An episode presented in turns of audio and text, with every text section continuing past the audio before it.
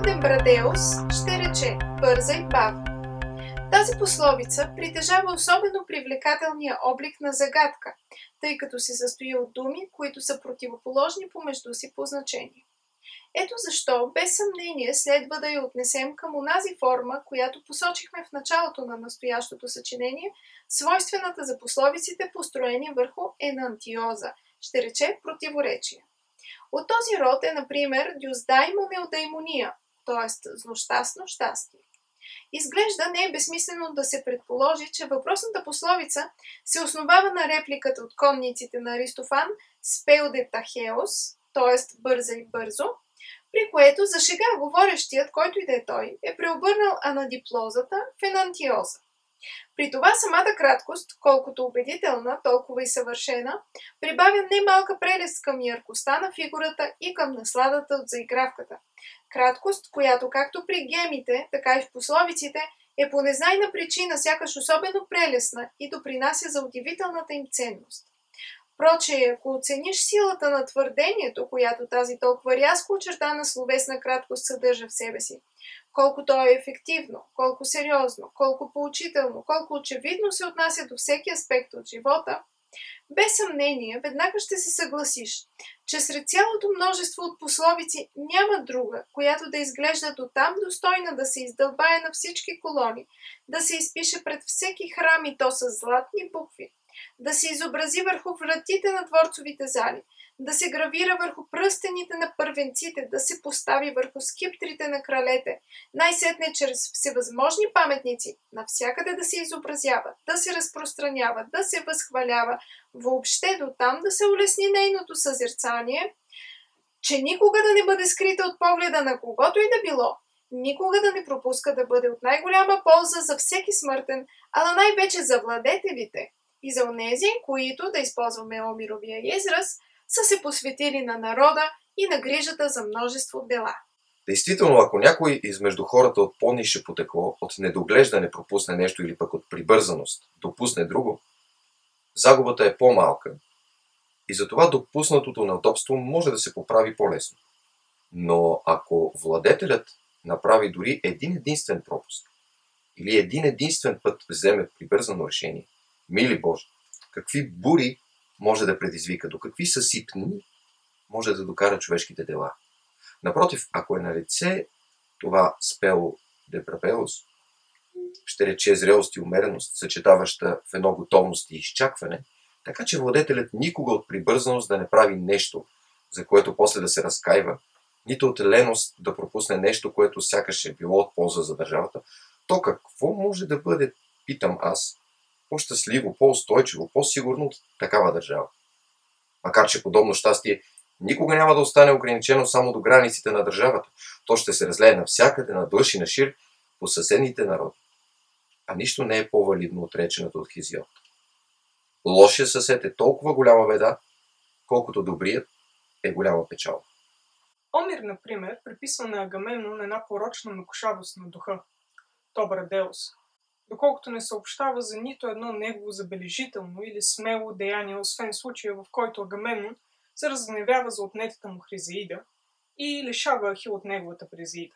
Обратно, на Ахил пък приписва съвсем неумерени пори, то спелдейн, освен ако на някого не му прилича на спел да Бърделос ситуацията, в която на съвета Ахил, измъкнал меча си, се кани да нападне царя, но Пала да го усмирява, наставлявайки го да изрази възмущението си само с крясъци.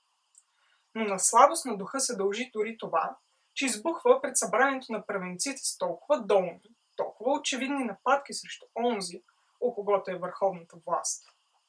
Изглежда на Хил прилича Александър Велики и друго надминава, доколкото устремът на духа му до такава степен го увлича, че го кара да извади меч срещу най-близките си. На Агамемнон пък прилича Сарданапал но така, че далеч го надхвърля. Проче, ще се намерят неизброимо число примери за хора от единия или от другия тип. Такива, които показват било колебливостта на Агамемнон, било пламенността на Ахил. На малцина ще откриеш, които са последвали го разпоменатата пословица, като в точна мяра са смесили бурна умереност с разсъдливо изчакване, освен ако не приемам, че един е достатъчен за мнозин, прочутият Фаби и Максим, получил прозвището контактор. Той не само спечелил за себе си безсмъртна слава, но и чрез бавеж, възстановил на римската държава онова, което предходни управници почти били унищожили чрез незгодна прибързаност. И тъй, струва ми се, не без основание, следва да се подчертае, че въпросното спел да Брадеус толкова много се харесал на двама римски императори, които рязко се отличават като най-заслужилите похвала измежду всички, а именно Октавиан Август и Тит Веспасиан. И от двамата откриваме едно забележително величие на духа, съчетано с невероятна мекота и лекота на поведението. Така че както успявали да спечелят на своя страна всички благодарение на сгорчивостта в поведението си, така с не по-малка целеустременост извършвали велики дела в случаите, когато работата изисквала мъжественост. Октавиан, например, до такава степен харесва въпросната пословица, че както разказва Авалгели в Атически нощи, книга 10 глава 11, а след това и Макроби в Сатурнали, книга 6, не само я е използвал доста често в ежедневните си разговори, но и непрекъснато я употребявал в писмата си, като чрез тези две думи предупреждавал, че към належащата работа следва да се пристъпи едновременно и с усърдна бързина, и с разсъдлива бавност.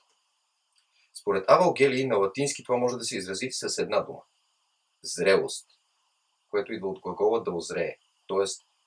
нещо да се извърши не предсрочно, но не и с закъснение, а именно полагаемия се момент. В този смисъл го използва Вергилий в първа песен на Ениада, когато казва Нека озрее моментът за вашето бягство. Макар, че в най-общ план при повечето автори тази дума означава същото като бързам. Ала бързам по такъв начин, че да не изпреваря полагаемото се време. Все пак, бързото заслужава да се нарече прибързано, а назрялото не. Приблизително същото твърди и Светони своето жизнеописание на Август, когато твърди, че Август смятал, че нищо не подобава по-малко на съвършения военачалник от прибързаността и недомисленето. Затова често използва следната фраза. Бърза и бавно, тъй като предпазливия военачалник е по-добър от прибързания. Така проче твърди Светони. Това е стих каталектичен трохаичен тетраметър, изваден предполагаем от един поет, като в края Цезарът е добавил от себе си думата стратегос. Значението е следното. Бърза и бавно, защото този, който действа в сигурност и безопасност, е по-добър от дръзкия и самоуверени. А по-сигурни са тези неща, които се вършат след бавно разсъждение, отколкото нези, които пламеният ум бърза да стори. Четит Веспасиан също много е харесвал тази пословица. Лесно може да се заключи от неговите някогашни монети. Една сребърна, от които ми е показвал Алдо Мануцио. Тя била изсечена в старо време в Рим и Мануцио казваше, че я е получил като подарък от венецианския благородник Пьетро Бембо. Младеж, високо образован и усърден изследовател на цялата древна словесност. Изображението върху монетата беше следното. От едната страна се вижда ликът на Тит Веспасиан с надпис, а от другата страна – котва, около чиято средна права част се увива делфин. Този символ не означава нищо друго, освен онова, което е повтарял и Цезар Август – Спелде Брадеус. И като доказателства могат да се приведат свидетелствата на иероглифните букви. Така проче се наричат загадъчните начертания, които в древни времена са били широко разпространени – най-вече сред египетските жреци и богослови, които са смятали за нечестиво тайнствата на мъдростта да се разкриват пред простия народ чрез обичайната писменост, както правим ние. Ала ако преценели нещо за достойно да се знае, го представили посредством фигури на живи същества и предмети, по такъв начин, че не всеки да може веднага да го отгадне, ала само тези, комуто са известни и напълно ясни свойствата на отделните предмети както и особеностите и природата на всяко живо същество, да бъде в състояние да проуме загадката на техния смисъл и то след като съчетае предполагаемите смисли на въпросните символи. Например, когато египтяните искат да обозначат своя Озирис, когато отъждествяват със Слънцето, изобразяват скиптър, а вътре в него – око, наметвайки без съмнение, че този бог е самото Слънце и че царската си власт наблюдава отгоре всичко, тъй като в древността са наричали Слънцето окото на Юпитер. Нещо такова твърди Макроби в първа книга от Сатурнали. На следващо място, египтяните обозначават годината последния начин. Изобразяват една змия, свита така, че да държи в уста края на опашката си, имайки предвид, че годината кръжи в себе си, като се завръща към едни и същи, редуващи се помежду си времеви моменти. Сервий твърди, че по тази причина гърците наричат годината с думата Ениалтос, а Вергилия е имал предвид същото, когато казва и по собствените си стъпки годината се завръща към себе си. И макар, че египтянинът Хораполон, от когото са запазени две книги с подобни символи, твърди, че образът на змията представя не годината, а времетраенето, все пак изобразява годината ту като Изида, ту като Феникс. По тези въпроси при гърците пишат и Плутарх в коментарите си за Озирис и Херемон, поне според свидетелството на Свидас. Тъкмо от тези книги са извадени онези свидетелства, които посочихме по-горе, в които откриваме също и следното изображение. Първо, един кръг, после котва, чиято средна част е обвита от тялото на Делфин. Както се посочва в добавеното към изображението тълкование, кръгът, доколкото няма край, препраща към безкрайното време. Котвата пък обозначава бъвността, тъй като нейната функция е да забавя кораба, да го спира и да го задържа в неподвижно положение. Делфинът, на свой ред, изразява бързината, тъй като никое друго животно не е по-бързо и по-устремено от него. Ако човек е достатъчно струмен за да ги свържи, ще получи следното твърдение. Винаги бърза и бавно. Тъй, явно въпросното спел да Браделс води началото си от мистериите на древната мъдрост, откъдето са го научили и двамата най-заслужили похвала императори. До там, че единият го използва като пословица, а другият като обозначителен знак, доколкото то по чуден начин приляга и на нравите и на характера на всеки от двамата. А в днешни дни е достигнал до римлянина Алдо Мануцио, като до трети наследник. Или както казва Вергилий, смятам, не без божествена намеса, не без Божия воля. Тъй като неговата емблема, същата, която някога толкова допаднала на Тит Веспасиан, печели всеобщо уважение не само защото е много известна, но и защото е любима на всеки, независимо в коя част на света се намира, който познава и обича словесността. Не ми се вярва този символ да е бил толкова бляскав на времето, тогава когато, бирайки изсечен върху императорската монета, е минавал от ръка на ръка, търкан от ръцете на търгашите, колкото сега, когато сред всички народи, дори отвъд границата на християнската власт, се разпространява заедно с най-разнообразни съчинения и на двата древни езика. Разпознава се, търси се, почита се от всички, които благоговеят през изучаването на свободните изкуства.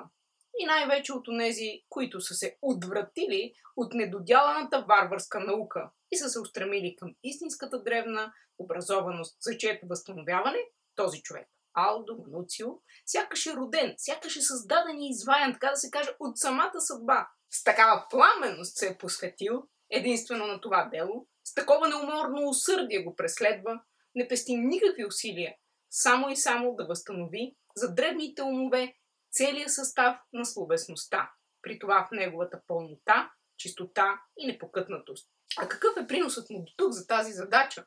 Въпреки съпротивата, така да се каже, на съдбата, разкриват несъмнено самите му дела. Защото ако някой бог, приятел на хубавата словесност, бъде благосклонен към прекрасните и направо царствени намерения на нашия Алдо, и ако божествата го допуснат, повертавам на всички, които обичат учението, че до няколко години, благодарение единствено на усилията на Алдо, ще се осъществи това да получат достъп до всяко съчинение от добрите автори на известните ни четири езика – латински, гръцки, еврейски и халдейски.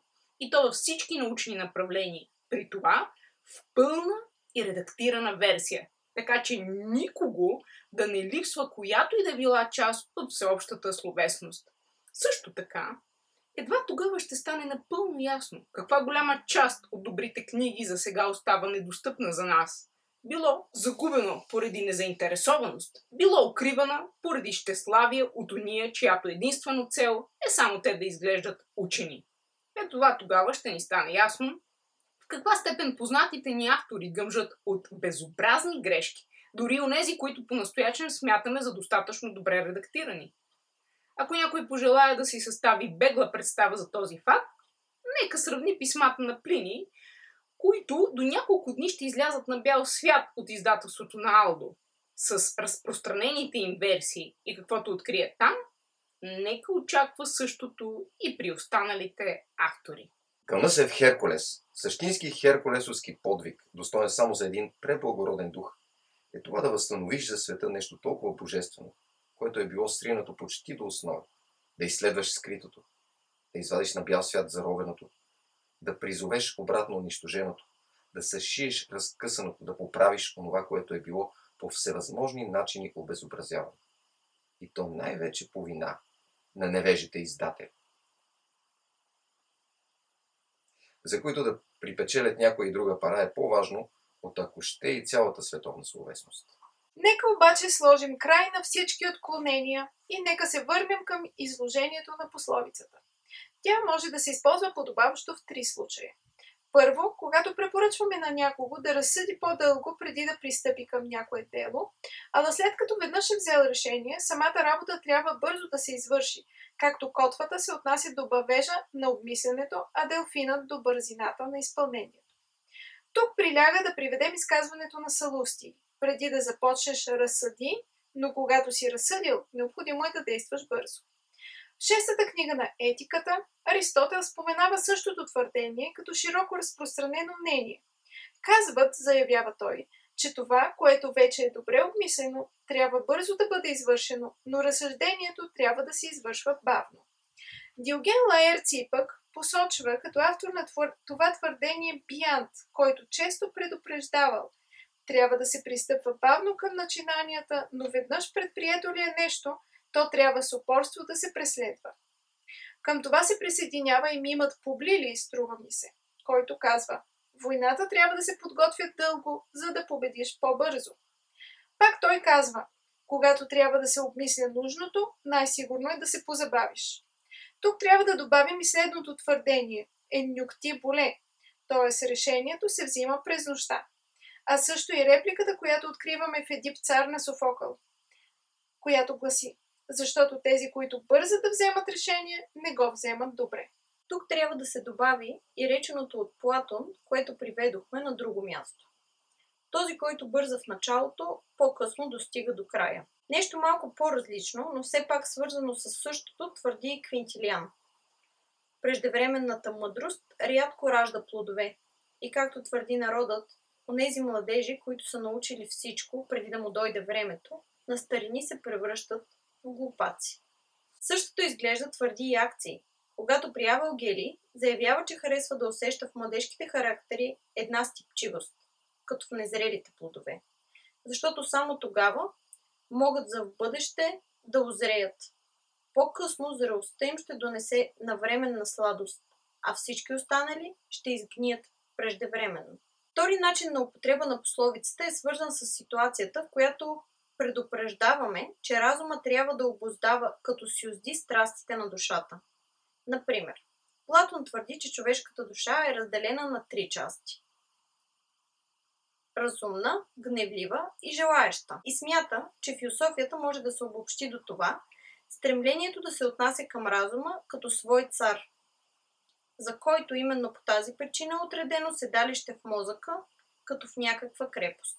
На свой ред, перипатетиците, чието основен представител е Аристотел, смятат, че стремленията, които са някакви тласъци на душата, представляват стимули, дадени от природата, чрез които ние биваме тласкани към осъществяване на добродетелта. Макар че стоиците отричат това и преди всичко Сенека в книгите за гнева, които е написал за Нерон. Тъй като стоиците смятат, че стремленията от този вид не просто не допринасят с нищо за добродетелта, а дори я възпрепятстват. Но дори самите те не отричат, че в душата на въпросния мъдрец, когато си представят, остават някакви първични тласъци, обичайно способни да надмогнат разума, които не могат да се изкоренят напълно. Те обаче веднага биват отхвърлени от разума, за да не се надигат.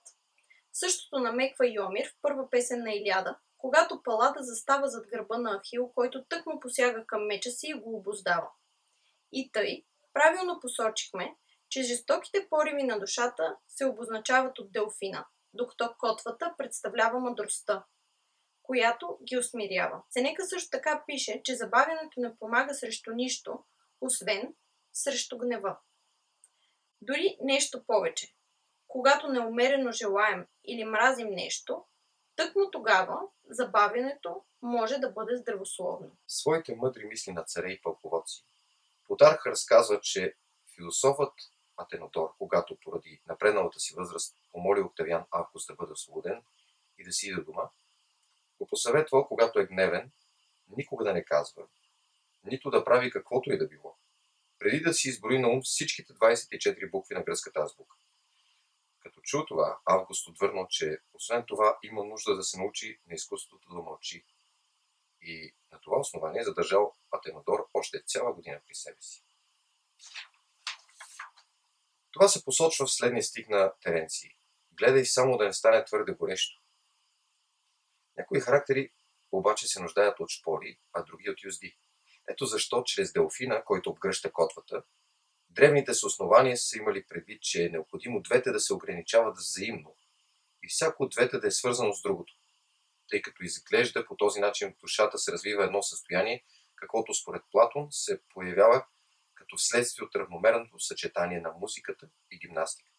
Третия смисъл, в който можем да употребяваме тази пословица е когато предупреждаваме, че във всяко начинание трябва да се избягва прибързаността, един недостатък, който е особено присъщ на някои характери, така че на тях винаги им се струва, че всяко нещо се бави прекомерно много. Обикновено тази пребързаност е съпровождана от грешката и разкаянието, както се твърди в онзи известен сред гърците стих. За мнозина прибързаността е причина за злини. Към това трябва да се прибави благородното изказване на Катон. Достатъчно скоро е сторено, ако е достатъчно добре сторено. Божественият Иероним цитира това твърдение в своя писмо до Памахи със следните слова. Известно е твърдението на Катон. Достатъчно скоро е сторено, ако е достатъчно добре е сторено. На което се смеехме на времето, когато бяхме младежи. Колчем някой оратор можеше да се изчерпа в предисловието. Смятам, че си спомниш всеобщото ни объркване, когато всяка школа отекваше от словата на учените мъже. Достатъчно скоро е сторено, ако е достатъчно добре сторено. Така казва Ироним. Пословицата ни ще бъде подходяща и спрямо всички, които бързат да се здобият със слава и предпочитат тя да е незабавна и величава, вместо трайна и вечна. Защото преждевременно озрялото обикновено веднага повяхва. А това, което е пораснало малко по малко, е трайно.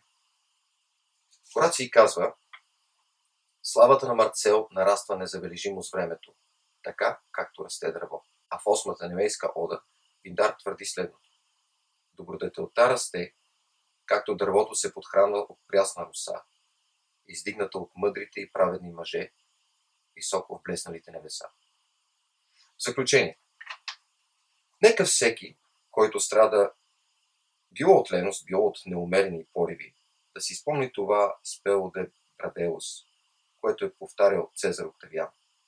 Такъв човек трябва да извика в ума си емблемата, която Тит Веспасиан някога е избрал за своя, а сега и Алто, за да си припомни за Делфина и котата. thank you